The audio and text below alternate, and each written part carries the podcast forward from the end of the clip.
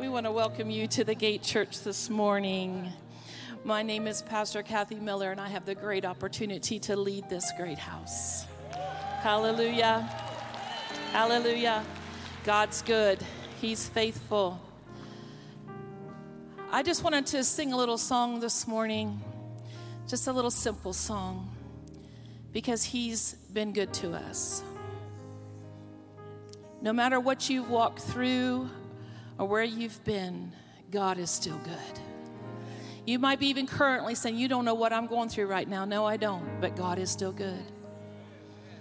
Maybe you're just coming into something or going out of something, but God is still good. God is so good. God is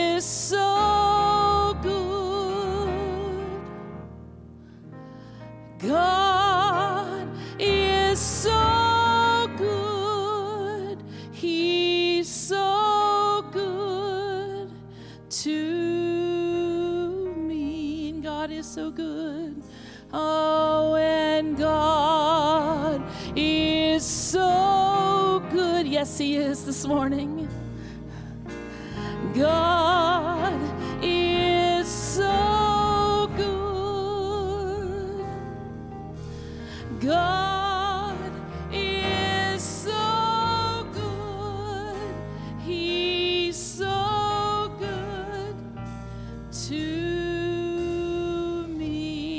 him this morning? Sing this with me. And I love him so. And I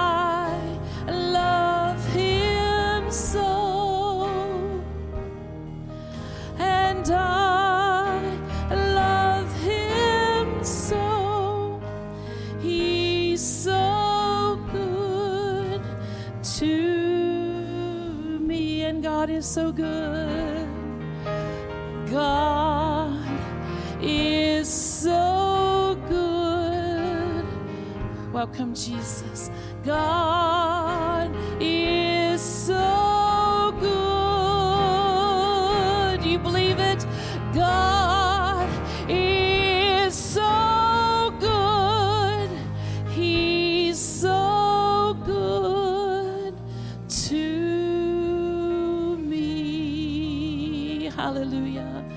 Father, we love you this morning. We give you all praise and all glory and all honor, Lord. We welcome you to this place. Mhm. Jesus. Spirit of living God, I pray you fall fresh on us this morning. You have your way at the Gate Church. You have your way in our lives. We honor you, Father. We give you all the praise, we give you all the glory, and we give you all the honor. In Jesus' name, amen and amen. Hallelujah. Wow, we're so good to see you this morning. I know some of you, it's the first time you've been to the Gate Church, and we want to welcome you. Many of you might be joining online. Some people are curious of what's going on, you know, and they're searching. I know, I did it. You know, who should we punch on and watch this morning? I know you. Won't you stay with us? We have a word this morning. My name is Pastor Kathy Miller. I've been in this city for almost 16 years. My husband and I were sent here 16 years ago to pastor this great church. And for those of you that don't know our story, my husband passed away in January. He was the bishop over this house, and the bishop over a network, and bishop over many churches. And the Lord called him home. And when he did, God's still good. And he's still faithful. And he's still faithful over the gate church. And I'm so thankful that I have the opportunity to lead this Grace House. Thank you so much for being here today. So, my, I'm to just tell you a couple stories, and then we're to get into the word. I believe I have a word from God today. I believe you're not here on accident. I believe God has a word for this house, and I've been praying about it, and I'm just believing that it's going to come across exactly the way it's supposed to come across. You're not here by mistake, you're not here by accident. God said, You know what? You're going to be sitting right where you're supposed to be sitting today. You're supposed to be wearing that red shirt, you're supposed to be wearing that white shirt because God has called you to be in this house today. He's called you to join us online today. Hallelujah. Now, my shirt right here says, Wow, that's powerful. I have a little story about that, about my husband. So every time I would, um, we would talk and I would share with him and uh, say, listen, I know my husband's gone, but I can still talk about him. Now, listen, it's all good, guys. It's all good. God is faithful. And so, listen, I'm wearing a shirt today because this is what he said all the time. So when we were in our private times, and for those of you that were close to him, and he would, we would tell him our fresh revelation. And if you didn't know him very well, he was like very good at revelation. Like you couldn't top the revelation you know. And um, I used to call him my personal Rolodex or my personal commentary because I would just say, you know where that verse is? He'll go, yeah, that's in Romans 6 13. I'm like, how do you know that? I had my own personal Google right there. I mean, all I had to do was go, you know? And so, but this is how we kind of had it all the time. I would say, Tony, guess what? I feel like the Lord spoke to me and told me this or that. He go, wow, that's powerful. And then there'd be another day when I would say, Tony, I feel like God really spoke to me and told me this or that. And this is what he revealed to me. And I'd only get a, wow. I, I learned over 43 years of marriage what, what's happening here. And then another day, I might come to him and say, Man, I feel like God just really, I mean, I was searching in the word and la, la, la, la, la, you know, and I go on. And you know how us women do. We do 500 words compared to their five. He'd be sitting in his recliner. I'd be like talking, da, da, da, da, da. He's like looking at me. And if I got a huh, that was like below the line. You see what I'm saying? So if you ever got a wow that's powerful, you were on it. If you got just a wow, you were semi on it. But if you got a huh, you're done. It doesn't matter. He was looking at you like, okay, that's not even the right verse in the right chapter. That doesn't even mean that you know? And um, and so sometimes i got the wow that's powerful. Sometimes i got the wow. And then i learned after 43 years if i got the huh i better i better like go back to the word or something. Because i always would tell him okay well i just got the huh what does that mean? What do you want to teach me? But we got to laughing about that all the time and those of you uh, jay's got the wow that's powerful. So i decided today i would just wear the wow that's powerful because i'm going to believe god that it's wow, that's just powerful because God has something to say in this house. Hallelujah. So I wore my uh, shirt just, if you want one, we have them for sale. We don't have them right now, they're upstairs, but we do have them if you want to request it. I just wanted to share a couple stories with you today. You know, the Bible is one big story. Stories on top of stories. But when we started full time ministry at 21 years old, right out of Southeastern College. 21 babies. Now I think about 21, and we thought we could take the world by storm. It's a good thing we thought that because we were dumb. But we first started in ministry at 21, and I'm saying this all for a purpose, okay? Bishop, my husband, Tony Miller, his name was John. For those of you who didn't know that, his, his real name was John. He was the worship leader, the choir director, the special singer, the youth pastor, and the Sunday school director. In 1980, Amanda was just not even a year old. We took our first church, and we were 23 years old. And we took our first church. Dumb, but we did it. And this is how this went. He was still the worship leader the choir director, the special singer, the youth pastor, and now the pastor, the Sunday school teacher, and head over everything. Now, why am I saying all that? Because in 1980, women were looked down upon to hold any kind of office or any kind of thing in church. Now, there were people that went before me that allowed me to be able to walk into what God has for me today. But we weren't allowed to do anything except put together cookbooks.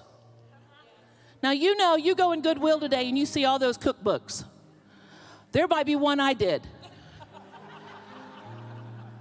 I have my roast recipe in there and my jello recipe in there. You might see any kind of recipes. I don't like to cook, but I have recipes.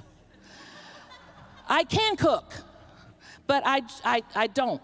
I, it's, it's not therapy to me.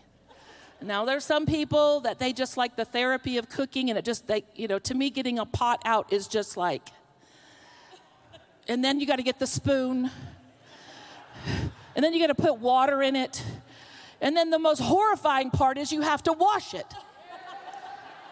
and then you got to put it back. Now, for those of you that love it, I, I love you.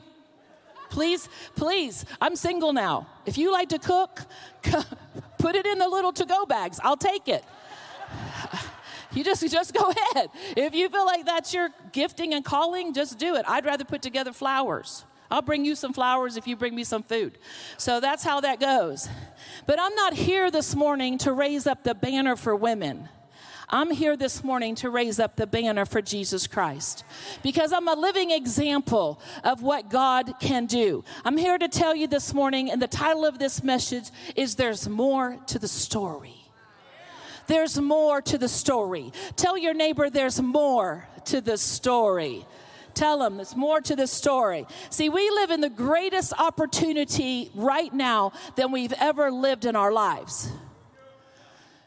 We might see 2020 as the most horrible year, but God has turned it around and He's making 21 into the most great year. We see 2020 as a failure. I see 2020 as a catapult that the church is going to walk into that it's never seen before. I believe that. There's more to the story. You know, last week on this very platform, I, w- I read a verse, and it's Psalms 145 4.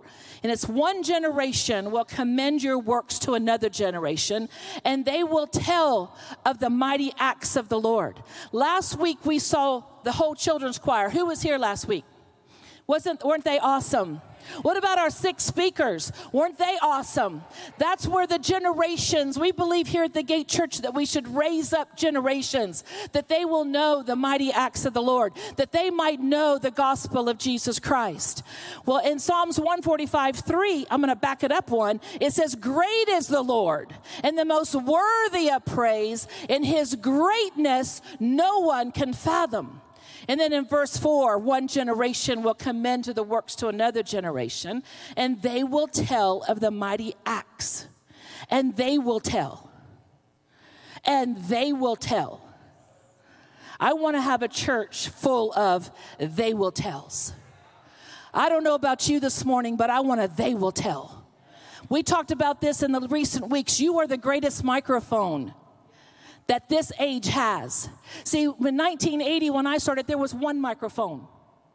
We didn't have the microphones and stuff we have today. You are the microphone. You are the ones that speak into the next generation. It's your story that's going to change lives. It's the story of Jesus Christ and what he's done in your life that's going to change lives. There's more to the story. I don't want a generation in this church to say, I used to see people come down and get saved, but I don't know what happened. I don't want to see us raise a generation in this church. I used to see miracles in this house, but I don't know what happened. I used to see cars in the parking lot, but I don't know what happened. I don't want to raise a generation in this church that I want them to know that the God is God and the mighty they'll declare the mighty acts of the Lord. We will not be afraid to tell our stories we won't be afraid to tell our stories. Our stories develop over time. How many understand that? But we need to own our story in order to develop the story. Sometimes we don't want to own the story. We don't want to own what we've been through. We don't want to own what really God has done for us. Listen, we live in a society, let's face it, it's Insta stories, it's Facebook stories. It's screenshots. It's, what is that thing called? TikTok and Snapchat. I'm not that cool. And, and so, but we live in those small moments. Now, you guys can tell the truth. When somebody puts something on there, you know you're taking your phone or your computer and you're going, hmm, I wonder if they got blue furniture. I wonder if there's a pot on the st- wonder i put one on yesterday and i thought i bet you people are looking to see what kind of where i'm living because i've had with my two dogs don't tell me you don't do it because i do it now i'm not actually looking for a pot or your blue furniture but I, it, we, we live in that day and age, right? We want instant gratification. We want it just the story, but the story, that's just a small scene in the real story of your life. And sometimes we look on those Insta stories or we look on all those media sites and we see one small scene and we don't understand the rest of the story.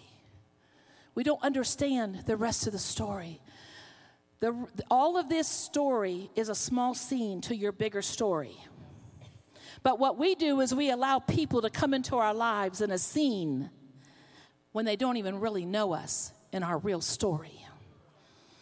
This is the deal Joseph, we all know about Joseph, right?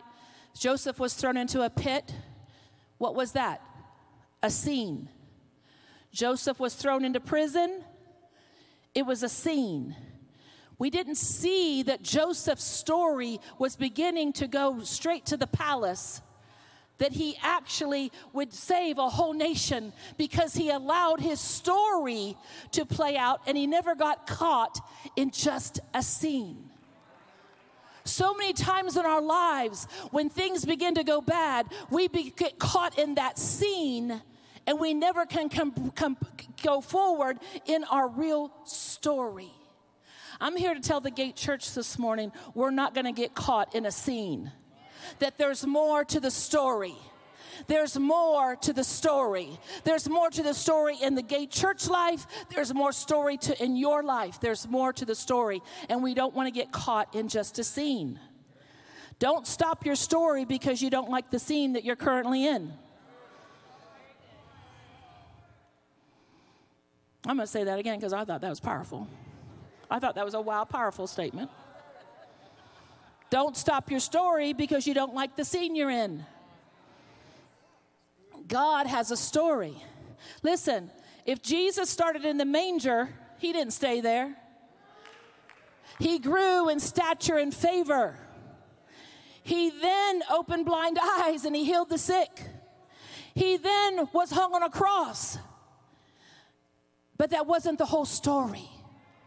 It wasn't the whole story. Tell your neighbor there must be more to the story. He rose again. Hallelujah. I want to just, I kind of set that all up for you because I believe there's more to the story, and I want you to turn to 2 Kings 4 8. Now, listen, this is the deal. For those of you that have been church a long time, you probably know about the Shunammite woman. For those of you that have not been in church for a long time, you probably don't even know what I'm talking about because she's like uh, not way on the list of the things that we always talk about. We talk about David and Goliath, woohoo! We talk about the Red Sea, woohoo! We talk about Joseph the pit, woohoo! But we don't ever go, woohoo, on the Sh- Shunammite woman. How many times have you yelled and screamed for the Shunammite woman? You know that ain't true because I haven't. Until I started studying her. And I thought, this is the kind of woman I want to be.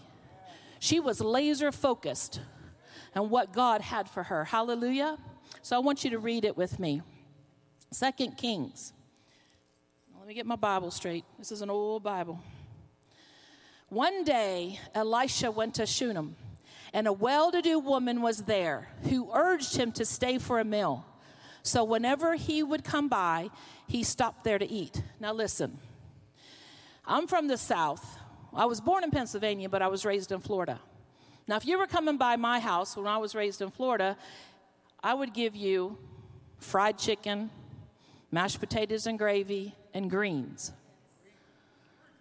Now, I'm not sure, I've lived here for 16 years, but I'm not sure what Oklahomans would give when people walked by. Can somebody tell me that? Tuna casserole? I don't know. No. Huh?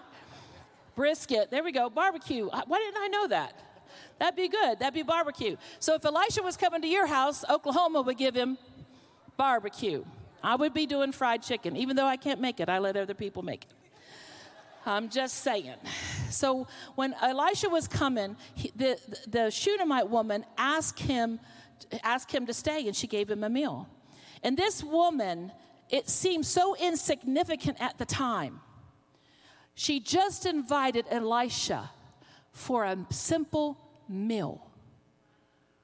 It seemed so insignificant, but it actually was the start of her story. It actually was the start of her story. There's more to the story. It was out of her obedience that her story actually began. She said to the, her husband in verse 9, I know this man, he often comes this way, and he's a holy man. Let's make a small room for him so when he comes by, he can stay. She was so detailed, she said, put, of course, you'd put a bed. She goes, make sure there's a table in there, make sure there's a bed in there, make sure there's a chair in there, make sure there's a lamp in there. Because she wanted to do whatever she could for the man of God. Because she wasn't just building a room, she had no idea that she was building a story. See, she thought she was doing something for God, but God was looking for a way to do something for her. Hallelujah. This woman, who we only know as the Shunammite woman, was had money, she had prestige, she had nice stuff, but one thing she did not have was a baby. The one thing she did not have was a baby. Tell your neighbor, there's more to this story. There's more to this story. So in Second Kings, one day Elisha came one day. I love that. And my Bible says one day. I love that. Because, see, I believe one day we're going to walk in here and God's going to so significantly do something that we're going to be all knocked off our feet because of when God actually, He's showing up now. But I'm telling you, He's going to show up with signs and wonders that we've never seen before. One day. I love it. Elisha one day was walking through Shunem. One day Elisha was walking into the house. One day, God, one day, one day. Hallelujah. So one day Elisha came and went to his room and he laid down and he must have been thinking about what can I do for this woman? She has fed me and fed me and now they built a room. So he called his servant in and he said, Call the Shunammite. Tell her, you've gone to all of this trouble what can we do for you? So she came down to the hallway and he said, said, Can we speak in your behalf for the king? Can we speak in behalf of the commander? What can we do? She said, Nothing. I have it all. I have a home. I'm good. And he went back and he told his servant again, he said, You asked the woman, there's got to be something that we can do. She said, The servant said back to Elisha, Well, she has no son, and her husband is old. He told the servant, Go get her. She came to the hallway. She stood there. He looked at her and he said, This time next year, you're going to have a son. She said back to him, Don't mislead me, Lord. Don't mislead me. But God, in one t- next year, that time, gave her a son. Now we would be shouting because God said and did what he, she really wanted. We would be shouting right now, Yay! I got a son! Yay! But tell your neighbor, there's more to the story. Listen, in verse 18, the boy grew up. He was in the fields with his father. His head began to hurt. And, and of course, this is typical man. I love y'all, man. Ooh, ooh, ooh, however you do that. Is that how you do it? I don't even know. Huh, huh, huh. I don't even know. His head began with pain. And this is what he said carry him to his mother. Is that so typical? Come on, ladies, you know it's the truth. Carry him to his mother.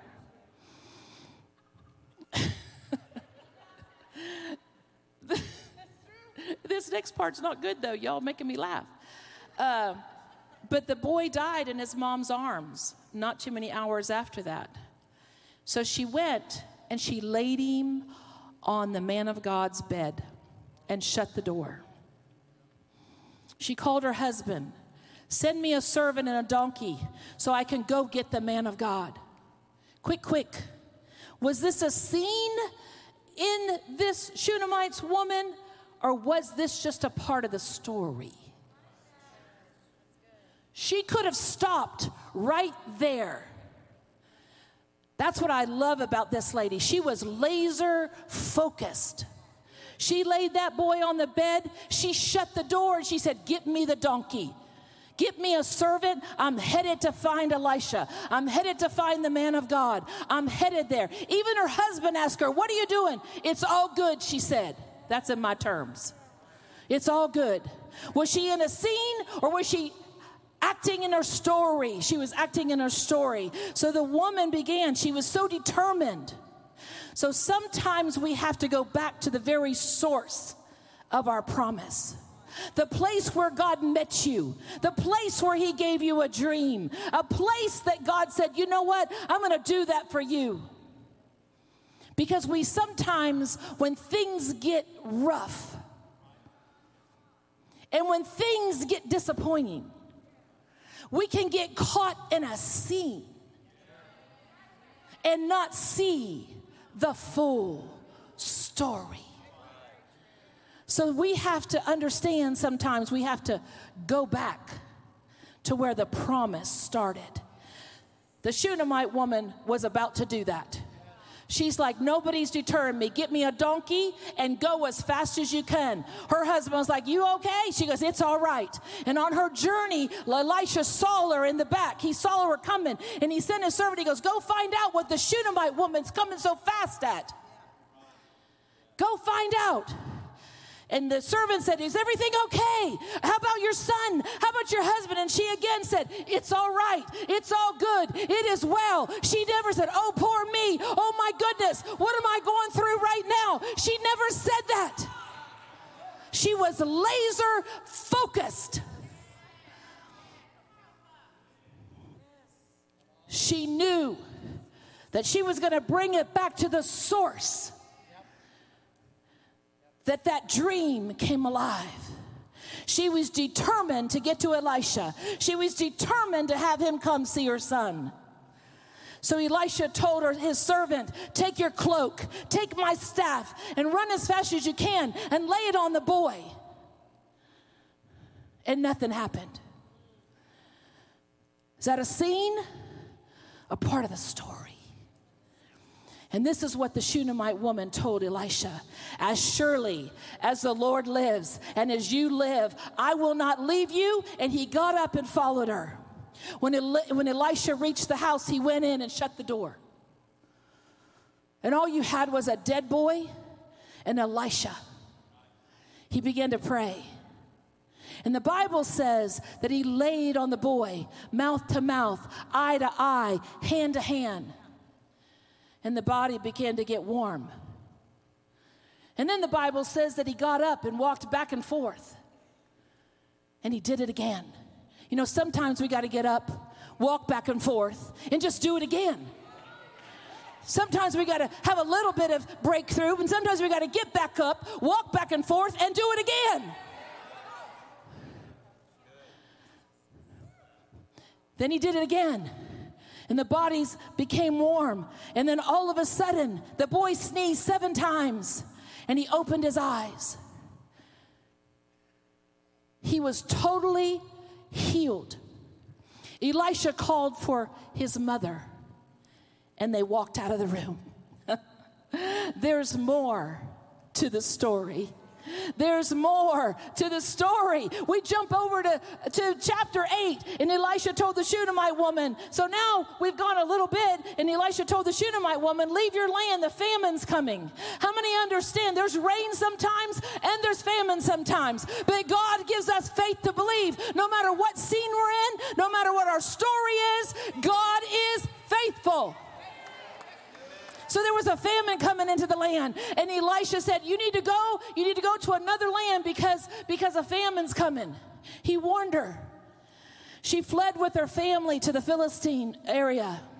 After the famine, she returns home to find out that her home was gone, her crops were gone.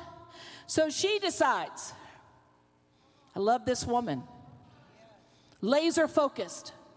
She's like, wait a minute here. I know God. So you know what she did? She decides, I'm going before the king. So she starts walking with her son before the king. But what she did not know is that the servant of Elisha was already at the king's palace. And this is one of the most powerful things. The king said, Tell me about the stories of Elisha. Stories, stories, stories. Tell me about the stories of Elisha. At the very same time, here comes the Shunammite woman and her family. At the very time, now listen, God does that. This is just not a Bible story. I'm getting ready to share with you a story that happened in my life. The Shunammite woman's coming from the other side. The king and the servant are talking about the great things that God had done through Elisha. The king saw, uh, the, uh, the servant said, There she is, there she is, there she is right now. She comes walking up, and the king said, Did this really happen to you? Did this really happen? Is this confirming? And she said, Yes, this happened. Yes, this happened. And you know what happened? the king made a decree. The king made a decree. He's going to restore all of her house and land and repay her seven years of crops.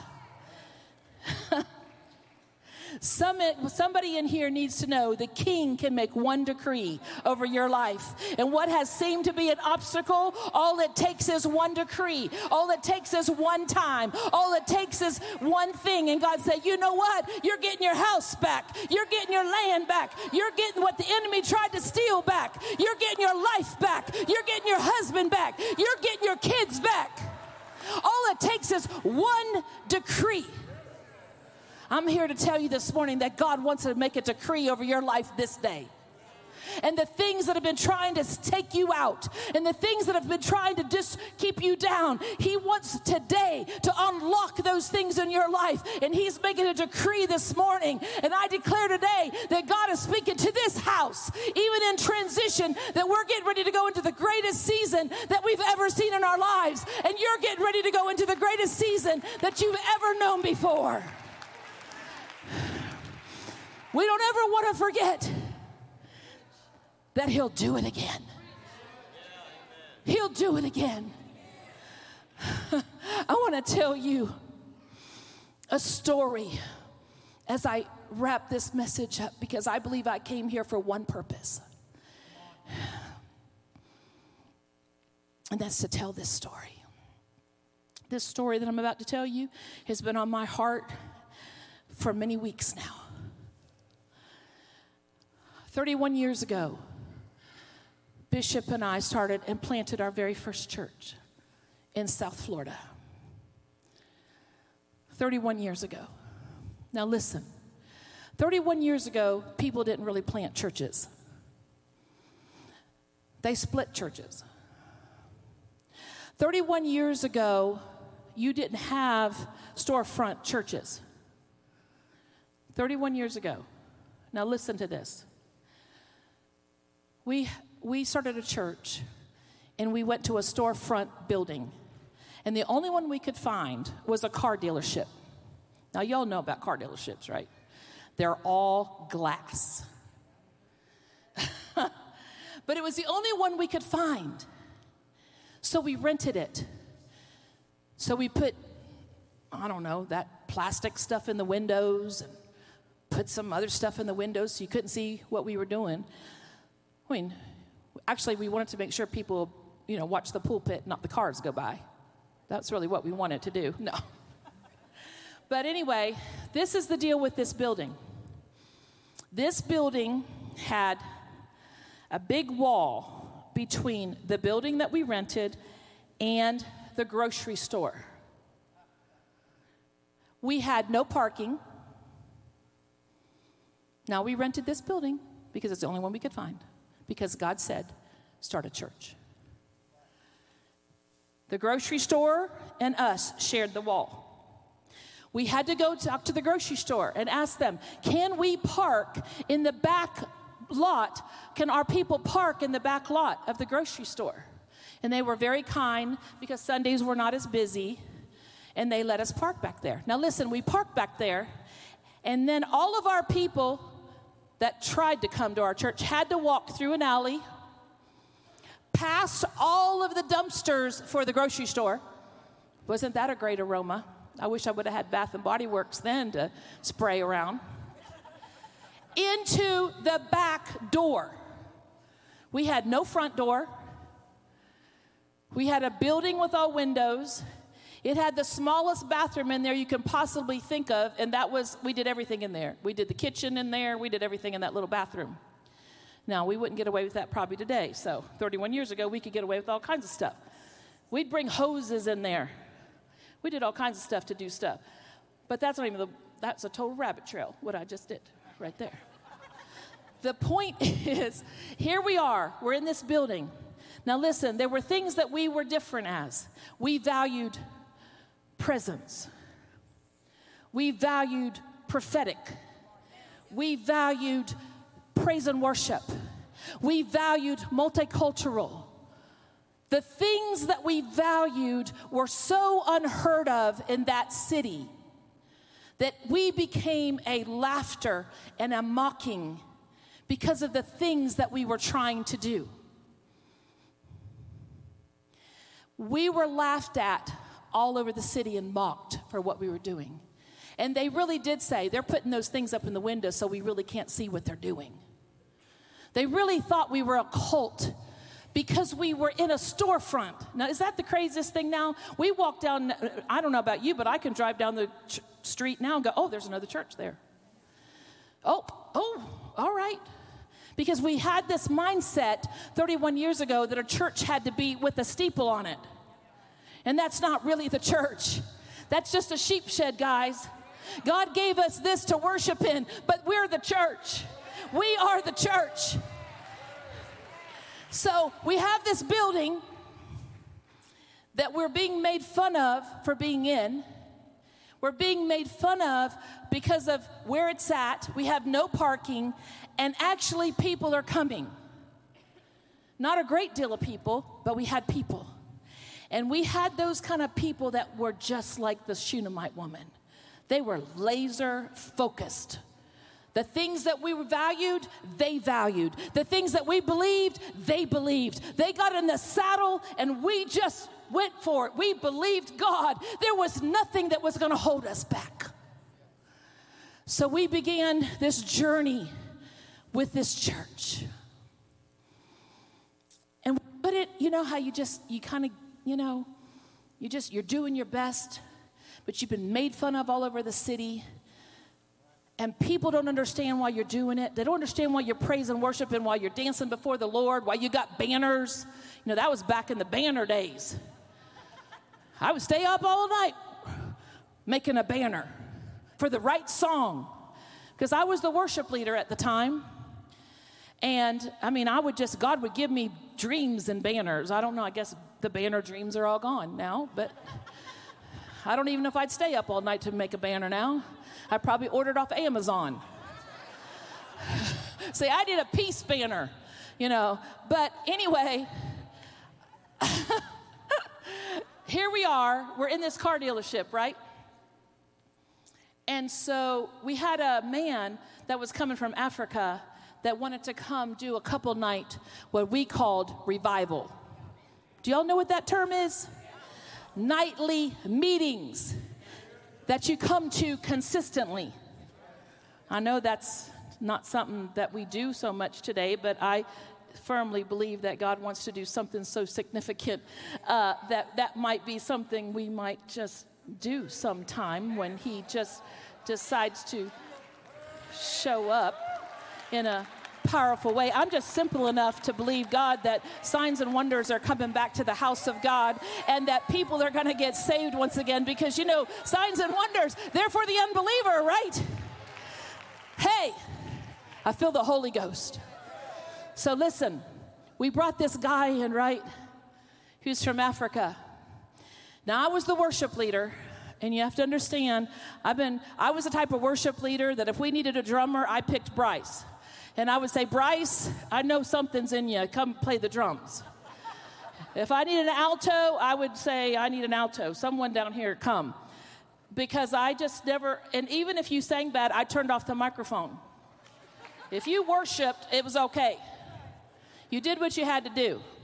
Now, don't tell anybody I did that. No, I've confessed in that church that I did that. But I was the worship leader.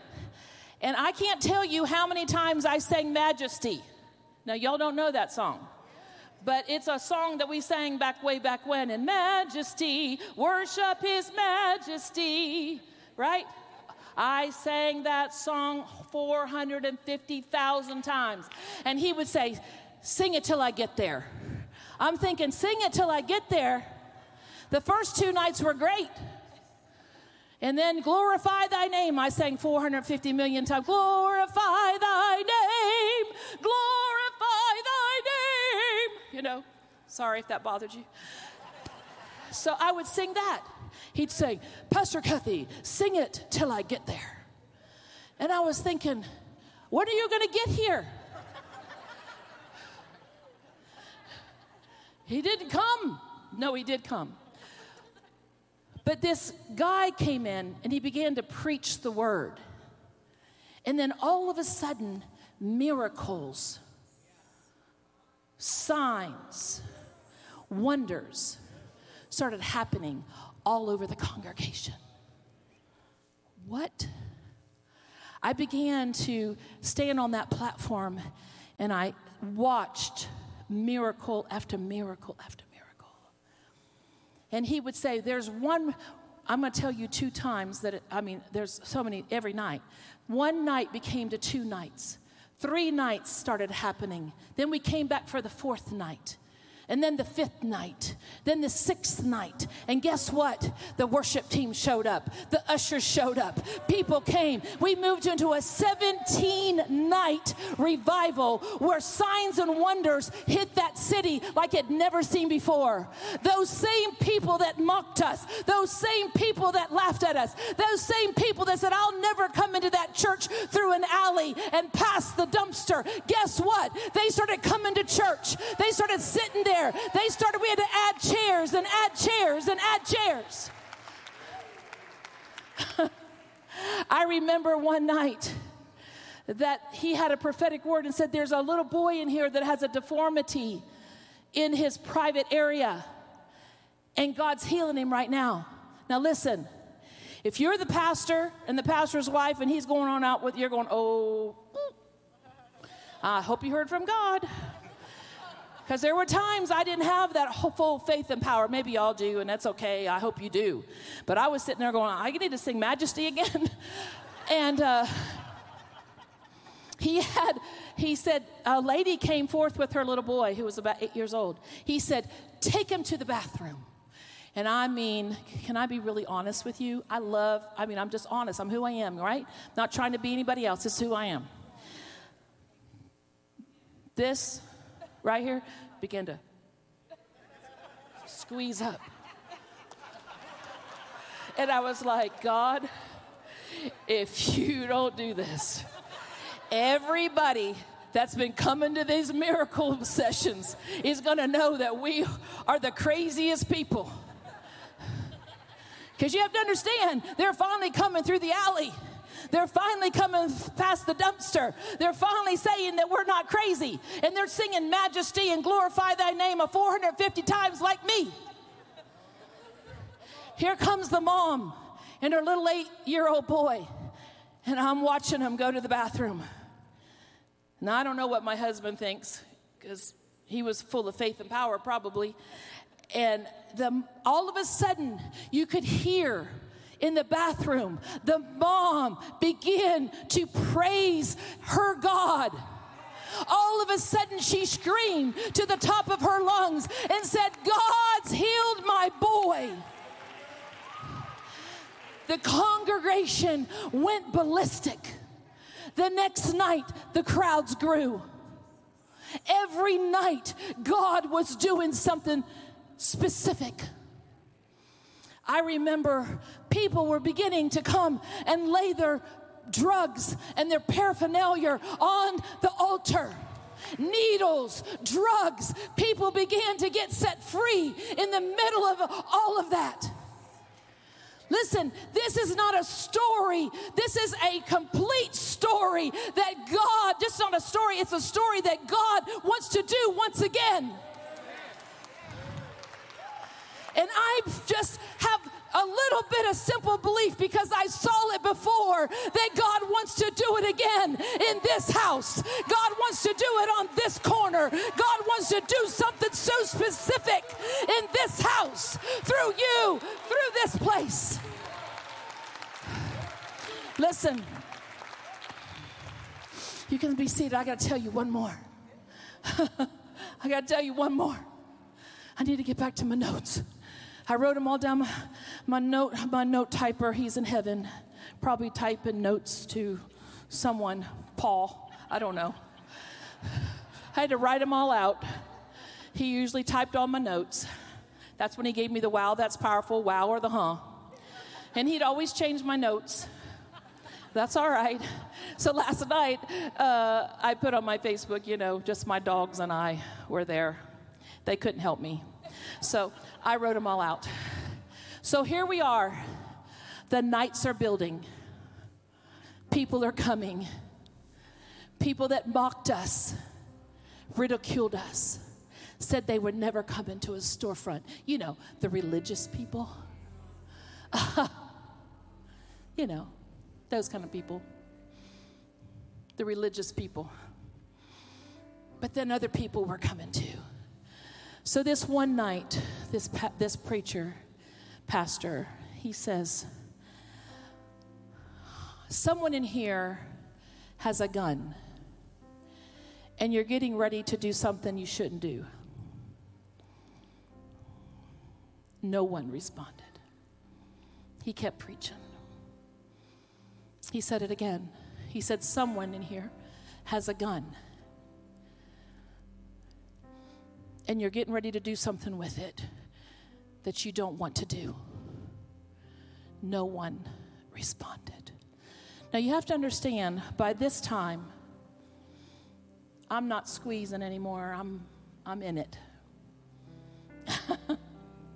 I've seen it too, too much. He kept preaching. He said it the third time. Someone in here has a gun and you're getting ready to do something with it, you shouldn't. No one moved. He kept on preaching. We got to the end of the service, what we thought was the end. He said, Again, I'm going to call for the person who has the gun, and you're going to do something with it that you don't need to do. This young girl probably 20 years old, comes walking down the aisle. And she pulled out of her purse a gun and laid it on the altar. And she said, I was in the grocery store next door and I heard something call me to come into this church. I heard. She came in, and on the fourth appeal, she heard him say, Someone has a gun, and you're going to do something bad with it. she came and she laid it at the altar, and she said, I was about to go kill my boyfriend.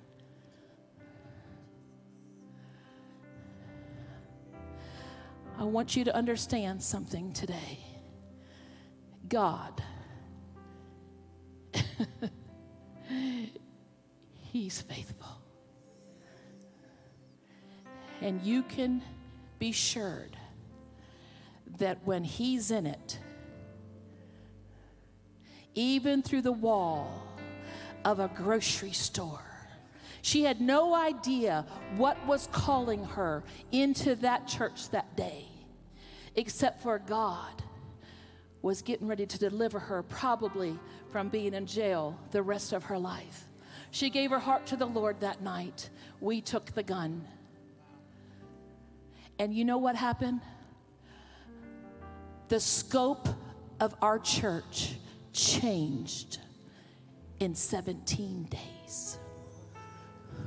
Because we had a people that said, no matter what it takes, we want to see the Lord. No matter what it takes, we want to see signs and wonders and miracles once again. No matter what it takes, we'll be there. We got laser focused. Just like that Shunammite woman went to the king and she said, You're going to give the land back. You're going to give my crops back. Well, she didn't ask for it, he gave it to her. But you know, she went in there to ask for it.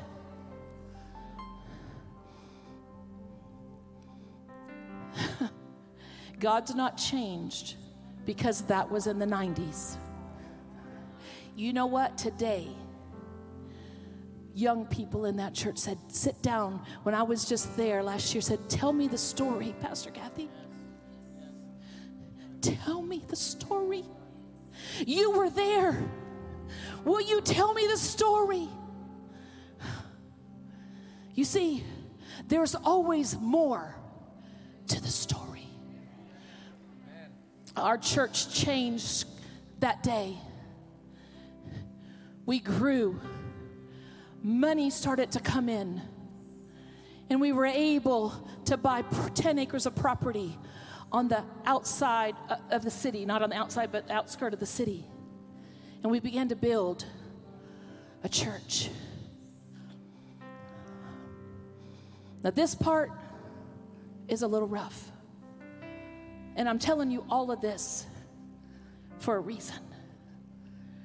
We ran out of money.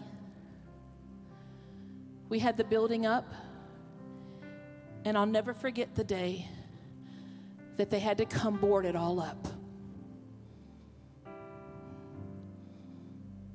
And we became the laughing stock once again in the city. They wanted to make our church into a movie theater, offered us, offered us pennies on the dollar if we'd sell them the 10 acres of land and the metal building that we had up. But you have to understand something. By then, we knew from the beginning that God had us in that city. We knew that God had called us to that city. We knew that great exploits were going to happen out of that city. So, my husband and I, we had a green van at the time, I'll never forget it. We get out of the truck because we had 10 acres of property and there was a big tree on it. And it had some, it had the dirt there. Everything else was kind of grass. We got out, we picked up that soil in front of that building that was all boarded up. It seemed to be no way that we were ever going to finish this building and we pulled up that soil and we said, Oh, earth, oh, earth, you hear the word of the Lord. We brought back, just like the Shunammite woman went back to Elisha where the point of her promise was. We went back to that place that God had given us that 10 acres of property, where God had given us that building, and we had to shut it up. And we went out there almost every day and walked that property and said, Oh, earth, oh, earth, you hear the word of the Lord. This building will get finished. Do we know how? No. Do we didn't know? We, we began, we were having offers every single day to buy our property because we had prime property and we already had the building up. It just wasn't finished. At the very same time,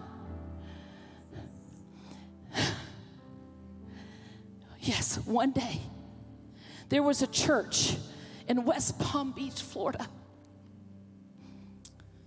that that one day happened. And that day they took an offering up for us. A huge offering. They called my husband that afternoon and said, By next week, we're sending every contractor we have to your city. We're bringing the wood. We're bringing we're bringing the sheetrock. We're bringing the nails and we're bringing the workforce because we're going to help you finish what God has called you to do. At the very same time that we're walking that property and still we're still in the car dealership because we can't get into our building. God was working something else out. And then that time period, God said, Don't finish. I mean, don't stop. You finish. He said, Don't stop. We didn't know where the money was going to come from, all completion. But that obedience of that one church turned everything around and we were able to finish our building. Now, listen, those same mockers, those same people that mocked us, when we left the car dealership, I have to tell you this because it's so powerful. We have the main highway going down this city. You don't ever block off the hallway, the highway. That'd be like down here on Northwest Expressway. You just don't block it off. Well, we went to the city and told them we wanted a parade.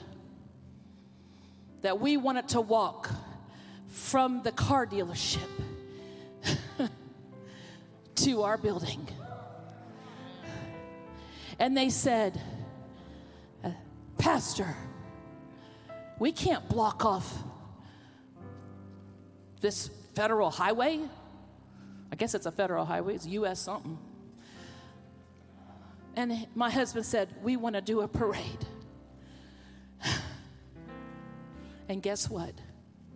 We did a parade. Not only did we do a parade, we sent the worshipers first. Not only did we do a parade where the worshipers went first, the sheriff's department put the horses out front and led us down the U.S. highway to our new building.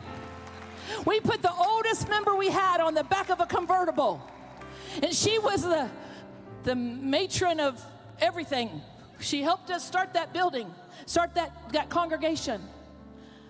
And we marched ourselves, which is probably like a mile down to our new building. And when we went in, we went in with great singing. And why did I say all that? Because sometimes we can get caught in a scene and not give place to the rest of the story.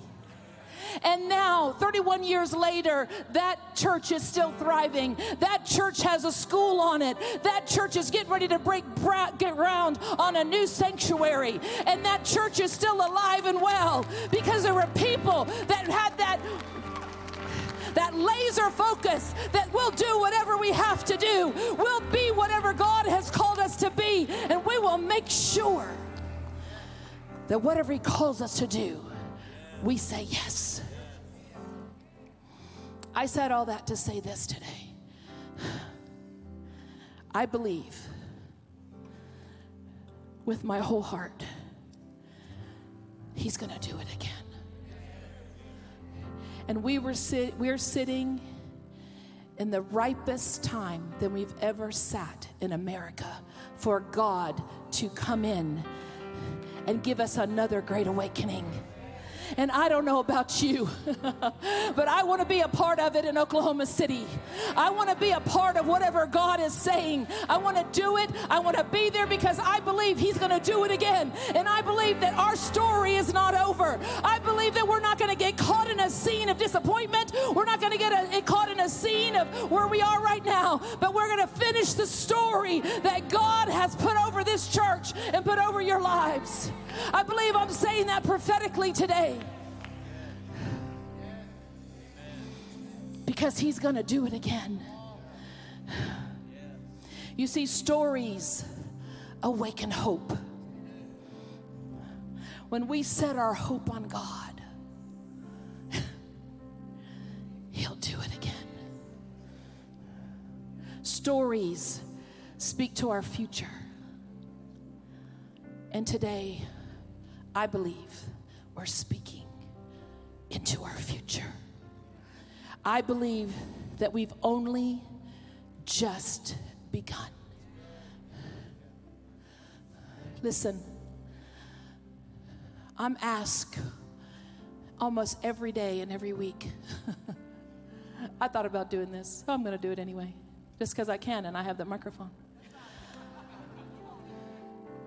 They say, How's the Gate Church doing?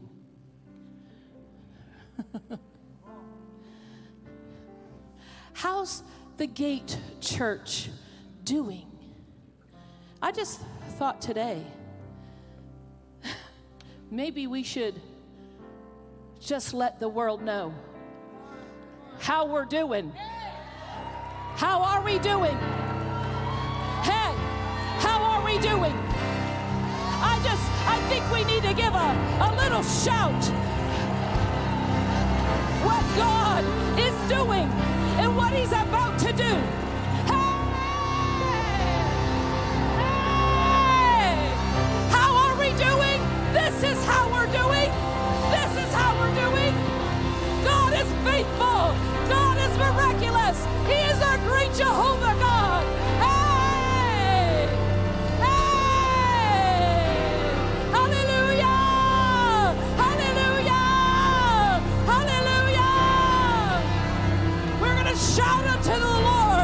a great triumph. Hey! Hey! Hey! Hallelujah! Hallelujah! Hallelujah! Thank you, Lord. This is my story.